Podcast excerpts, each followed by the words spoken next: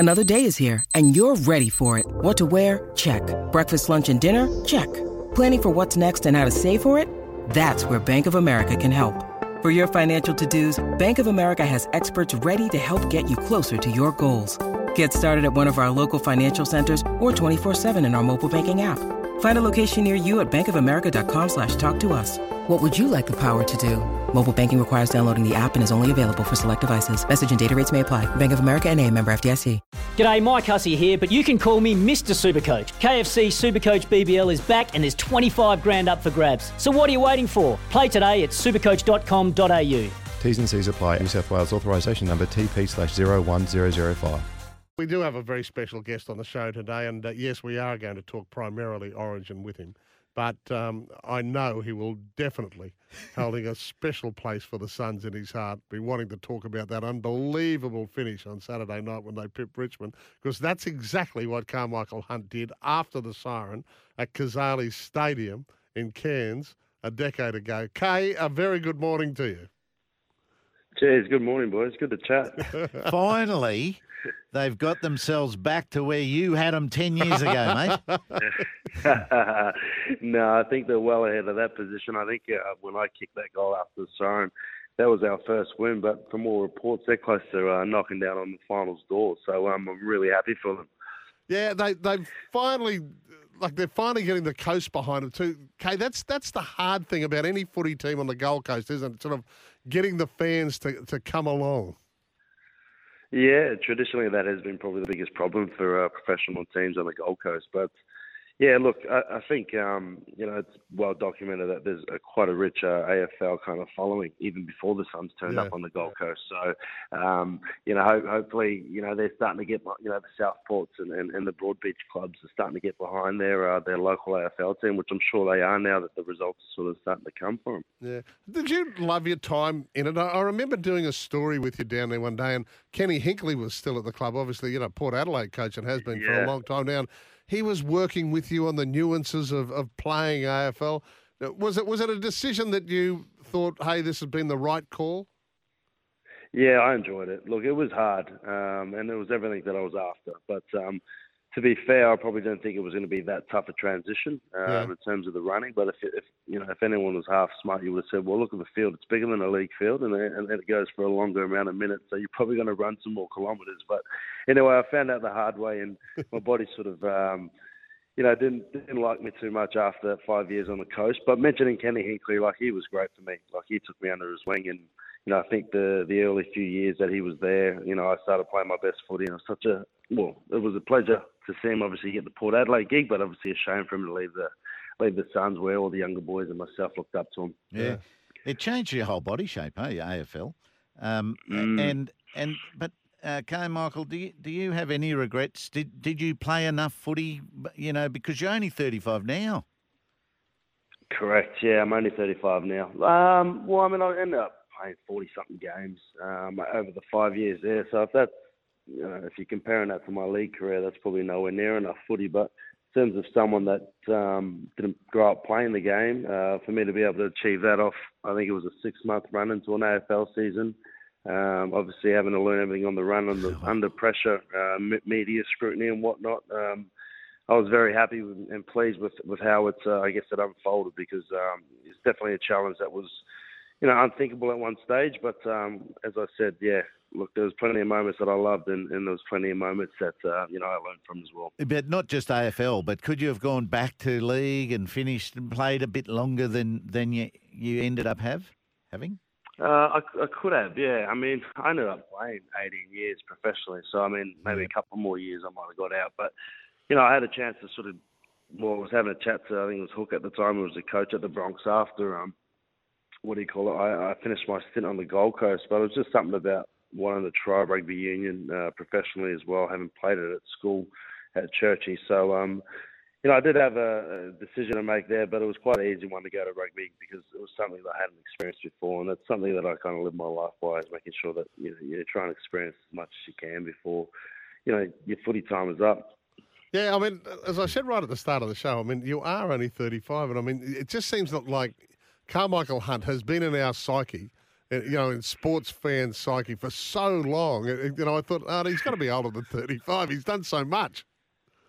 Yeah, well, I mean, I came on the scene as a 17-year-old, so they're probably, you know, that's what's that? As I said, that's 19 years ago that you know, I first burst onto the scene. So I probably feel like, you know, exactly 19 years that I've been around. My name's been in the headlines for good and bad, but you know, it's still there. So. And the other thing with journalists like us, Paddy, live television newsreaders and sports readers, is a nightmare name, Carmichael Hunt. You've got to be very careful. Yeah, you've got to be very careful. As I think Rab's found out. Did he? Yeah. Did too, Kay, yes. Now, Kay, you've I think you've had Tommy Deirden at South Logan, haven't you?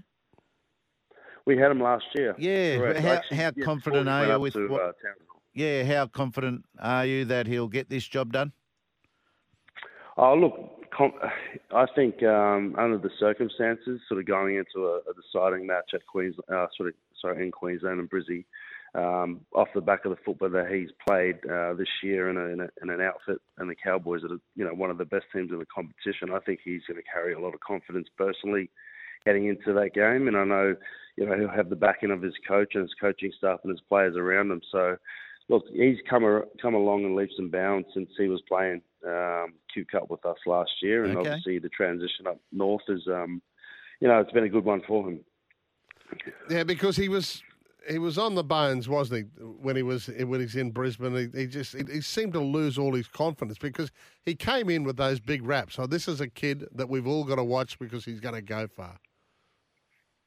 Yeah, he did. And sometimes maybe it's not the best for young kids sort of having those big raps, you know. Sometimes it's nice to be able to fly in under the radar. But, you know, it was at a time where, you know, Brisbane were looking for their next big halfback, like their next Alfie Langer or Kevin Walters, sort of take him through the next 10 years. And he probably got all the attention that probably wasn't helpful at that time. But, you know, he's a great kid. The thing I know about him intimately, having seen him around the Bronx and also at South, is that he tries his butt off every training session. He wants to learn. He reviews his film, and he'll just go out there and give his best. And the one thing, you know, come Wednesday night, is he's going to go out there and give it his all. Yeah, I'm really pleased that rugby league has, you know, come up with the new idea that experience is really, really valuable in every team. Yeah, experiences, especially in the big games. But you know, with experience, you know, it takes time to get there. So you know, at some stages, you know, teams have to obviously play young kids to give them games early on. And look, the Gold Coast were a prime example. You know, the Suns, that is, when I was coming through, they had a bunch of young kids, stars of their draft class, that they just had to feed them games. And, you know, look where they are now. They're playing, you know, close to playing finals. So it is a work in progress at times. Okay, it's 8:12 here on SENQ with Pat and Hills. And we're talking to Carmichael Hunt as our special guest. Let's talk about Origin. I mean, They've lost Munster, who is the X factor. There's no doubt about that. The bookmakers have basically written us off. How are Queensland going to win this series in your mind? Oh, look, it's going to take a pretty big defensive effort. I think, you know, what we saw in Perth in terms of the ball movement and just the dynamic play of New South Wales and how well-oiled a machine they are attacking-wise, we're going to have to be a lot better. On that side of the ball, and we're also going to need to be able to create a few more attacking opportunities as well. I think, if I'm being totally honest, in game one, we probably nabbed that one and got lucky. It just kind of felt like, in my eyes, New South Wales were sort of just a little bit off the mark. And, you know, come game two, I think they started hitting their strides, and we saw a result that, as Queenslanders, you don't want to see. So, in order for that not to happen in game three, we're going to have to be, as I said, on top of our game defensively, and we're going to be able to make some more opportunities, some try scoring opportunities, that's for sure. And defence probably doesn't start in the defensive line, does it? The markers have got to be so good for Cleary. And then if he's got ideas of getting it to Burton to kick, then Valentine Holmes or someone must be carving into him too. Absolutely, yeah. Look, marking, you know, the ruck was such a pivotal talking point, you know, game one. I think from all reports, you know, we won that, that is, Queensland won the ruck. And then Freddie noticed that and started, you know, calling the refs during the week leading into game two, and then it sort of flipped around. So I'm not too sure what Billy's done in the lead up to this game, but in saying that, you know, both teams will be eyeing off a win in that ruck, just to create some ruck speed, and then obviously create some extra space for their danger men on the edges. Kate, with Munster gone, who in your mind is our game breaker? Oh, I think you mentioned Val. I think he's been tremendous for the most part, especially in game one. I think if we can get him some ball in the spots that he needs it, I think he can really crack a game open. Benny Hunt, obviously, he's got some big game playing ability, and then I think one person who can come on and really crack this game open is Harry Grant. I think he's his first couple of games, if he's probably saying maybe hasn't played his best, but I feel like this game is made for him to come on and do some damage around the ruck. Good call. Yeah. And I reckon someone will be on his right or left shoulder. It'll be Ponga, just floating around looking for opportunities. Absolutely. Hey, mate, really appreciate your time today. You're obviously doing coaching and taking the steps up the ladder there, but I also read you're doing a stack of study. I mean, you've graduated with a Bachelor of Science in psychology, and you're studying a Master of Science now. I mean, how many strings are there to the Carmichael Hunt bow?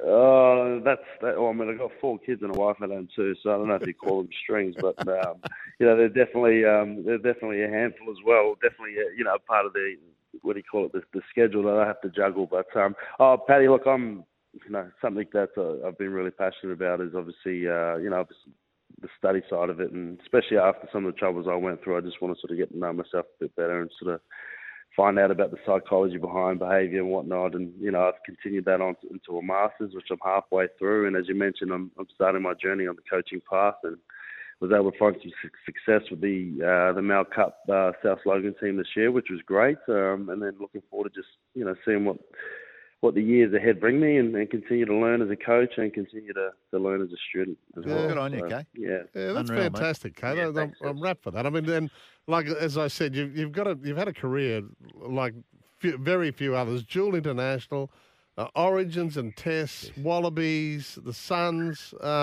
You've got a lot to be proud of, mate, in your career, and we wish you the best of luck. I mean, we're going to follow you closely, and we really appreciate the chat this morning.